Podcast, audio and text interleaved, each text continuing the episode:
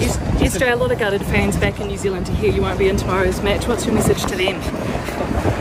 Oh, I just think our team's never been about one person, so this to me seems you got polls there, bro. Look out.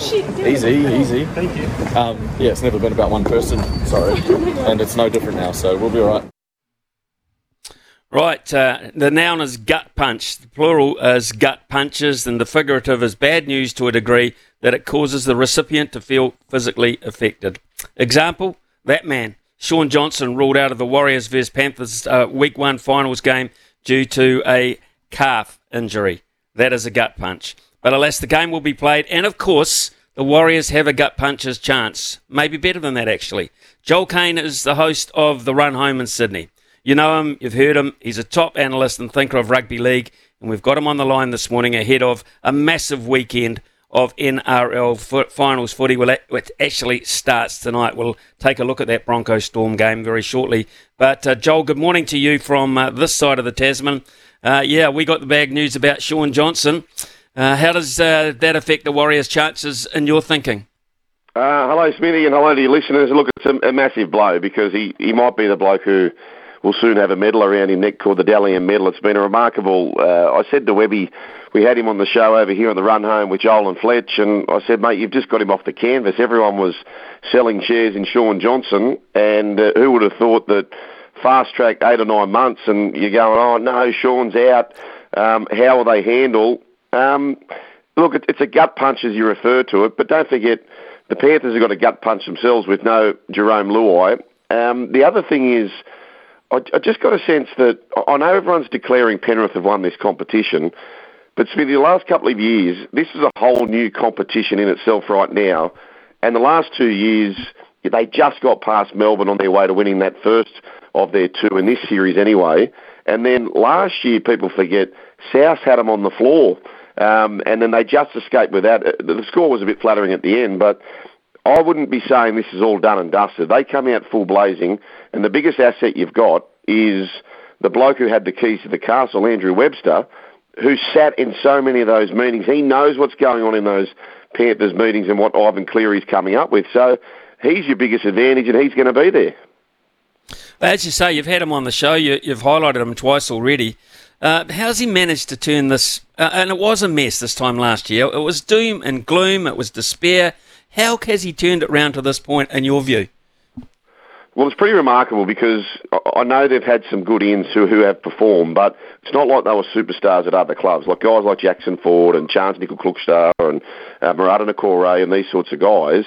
And so he's been given almost a like-for-like squad, but you lose Reece Walsh. Reece Walsh, in that time, has become the number one player in the game.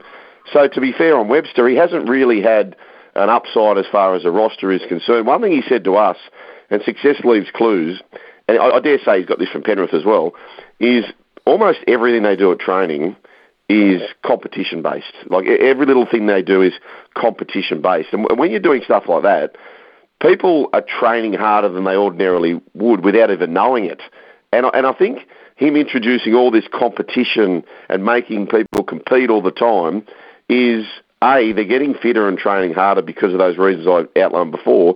But the second thing is, every day they're trying to win. And I don't know, this is very different. Speaking to, you know, Monty Betham and other guys who were involved in the hot side of the early 2000s, Ali Lauitiiti side, etc., there's a different feel in New Zealand. I don't know whether that's because of COVID. I don't know whether that's because of this guy Webster and, and the humbleness of this team. I don't know. But there seems to be, and you could probably verify this, Smithy, there seems to be a different feel about this squad than the ones before. And I'm not just talking about the team, I'm talking about the reaction by the greater public. Joel, I can tell you, we've got a World Cup rugby starting tomorrow, as you well know. Um, mm. The All Blacks is our national team. Um, uh, this is uh, huge every four years.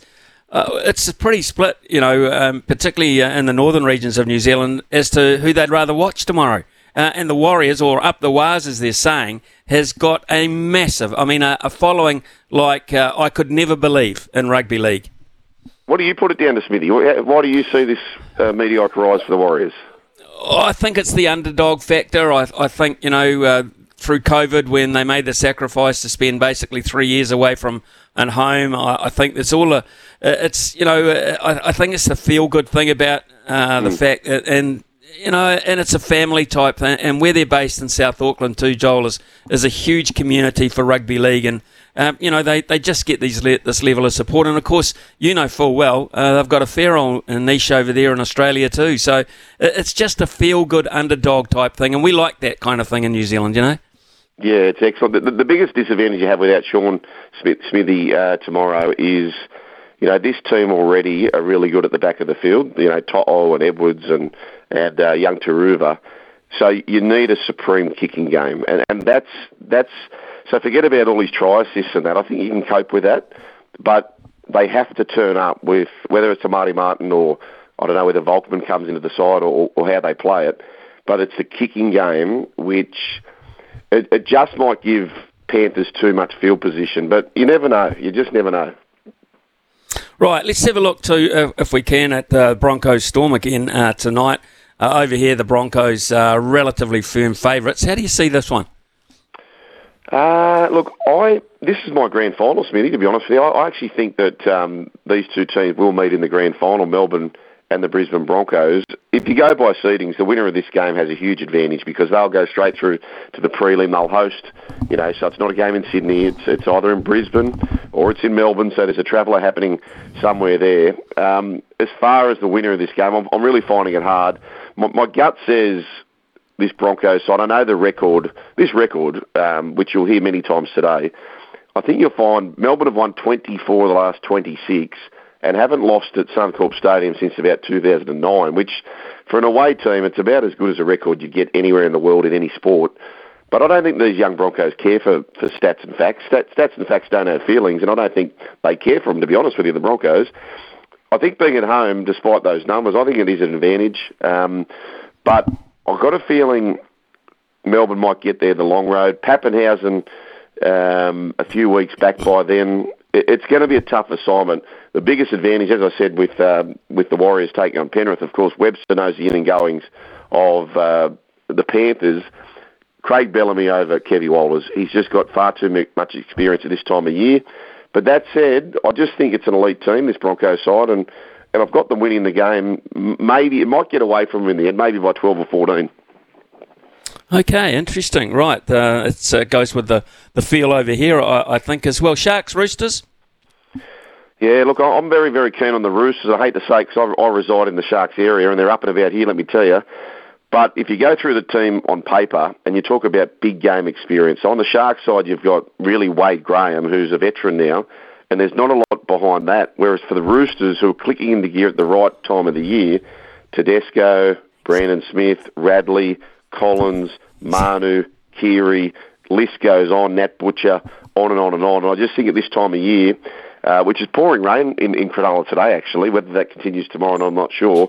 But again, and, and this is the, the theme this week, Smithy, really. It's the, biting the hand that feeds you. We've got three games where, and this is the same case uh, with the Roosters and the Sharks, where you've got a person who spent a long time as an apprentice underneath the head coach taking them on. So you've got Webster versus Cleary, you've got Fitzgibbon versus Robinson, and of course you've got Bellamy and, and Kevy. So it's quite remarkable how, you know, who has the bigger advantage, the, the former assistant or the or the head coach. Um, I just think experience for the coach, experience by the players, Roosters should be too good.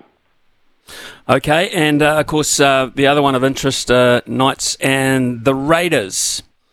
Yeah, look, everyone is saying that the Raiders are going up there to make up the numbers, and that may be the case. But there are asterisks against some of the players for the Newcastle Knights. Hastings hasn't been playing due to a syndesmosis. We don't know how this shoulder is for Kalyn Ponga. So if those two turn up and things aren't 100% and don't stay 100%, things could get a bit wobbly. This Canberra side will come up with zero nerves because they've got nothing to lose. No one's backing them. So they'll come up gunslinging, just having a crack. But this crowd will be not, not too dissimilar to, to um, to uh, New Zealand and, and, the Warriors when that happens in a week or maybe two weeks, depending how it plays out. It's going to be a massive home ground advantage. Um, I do expect the Knights to win, but I'm not as I'm not declaring them just like everyone else in the world are. Um, getting back to uh, to our situation around the halves now, a couple, two to three weeks ago, we had Metcalf and Johnson uh, combining quite nicely, building up this relationship. Now we have neither. So, Yeah. what do you think Webby will do here? Uh, will he go uh, from Dylan Walker uh, off the bench and put him in as a playmaker, or would you put trust in Ronald Volkman to go alongside Tamati Martin? That's that's the big question we're thinking over here. Yeah, you know what I do, Smithy? Like it, it, it's, and I, I try and think outside the square, and you have to think outside the square to beat Penrith. Everyone is thinking, okay, do we put Dylan Walker at six, or do we put Volkman in the halves? It's not compulsory to have two halves. You know, like you can, you can just go in there with um, seven forwards. They are brutal up front. I would, as a gamble, because I, I just think if you go in with a a um, half-hearted model, I don't think you can win it. I think I, I'd much rather play to his strengths. And I'd say, you know what, Tamati, you're running the show. You're our half. We've got other guys who can, you know, sort of fill in with a little bit of ball playing here and there. But we're going to take on the Panthers with seven forwards and just try and blast through them. That that that's personally what I would do in this predicament, Smithy, as opposed to going for just a stop stop sort of gap solution, which which I would have zero confidence in. Uh, me personally, that that's what I would do. Roll the dice. Brilliant, absolutely brilliant. Uh, hey, Joel, it's been great that you've uh, given us a bit of your time. I know you've got a, a pretty busy weekend yourself, so uh, really appreciated your thoughts and your predictions. Uh, and from us over here, it will be a massive rating game, and then we can't wait uh, again, of course, uh, the following weekend to host one back on our shores. That will be special. Thanks for your time, mate. So really appreciate it. No, thank you, Smithy, and th- thank you to the listeners as well. I've always wanted to say this on New Zealand radio. Up the!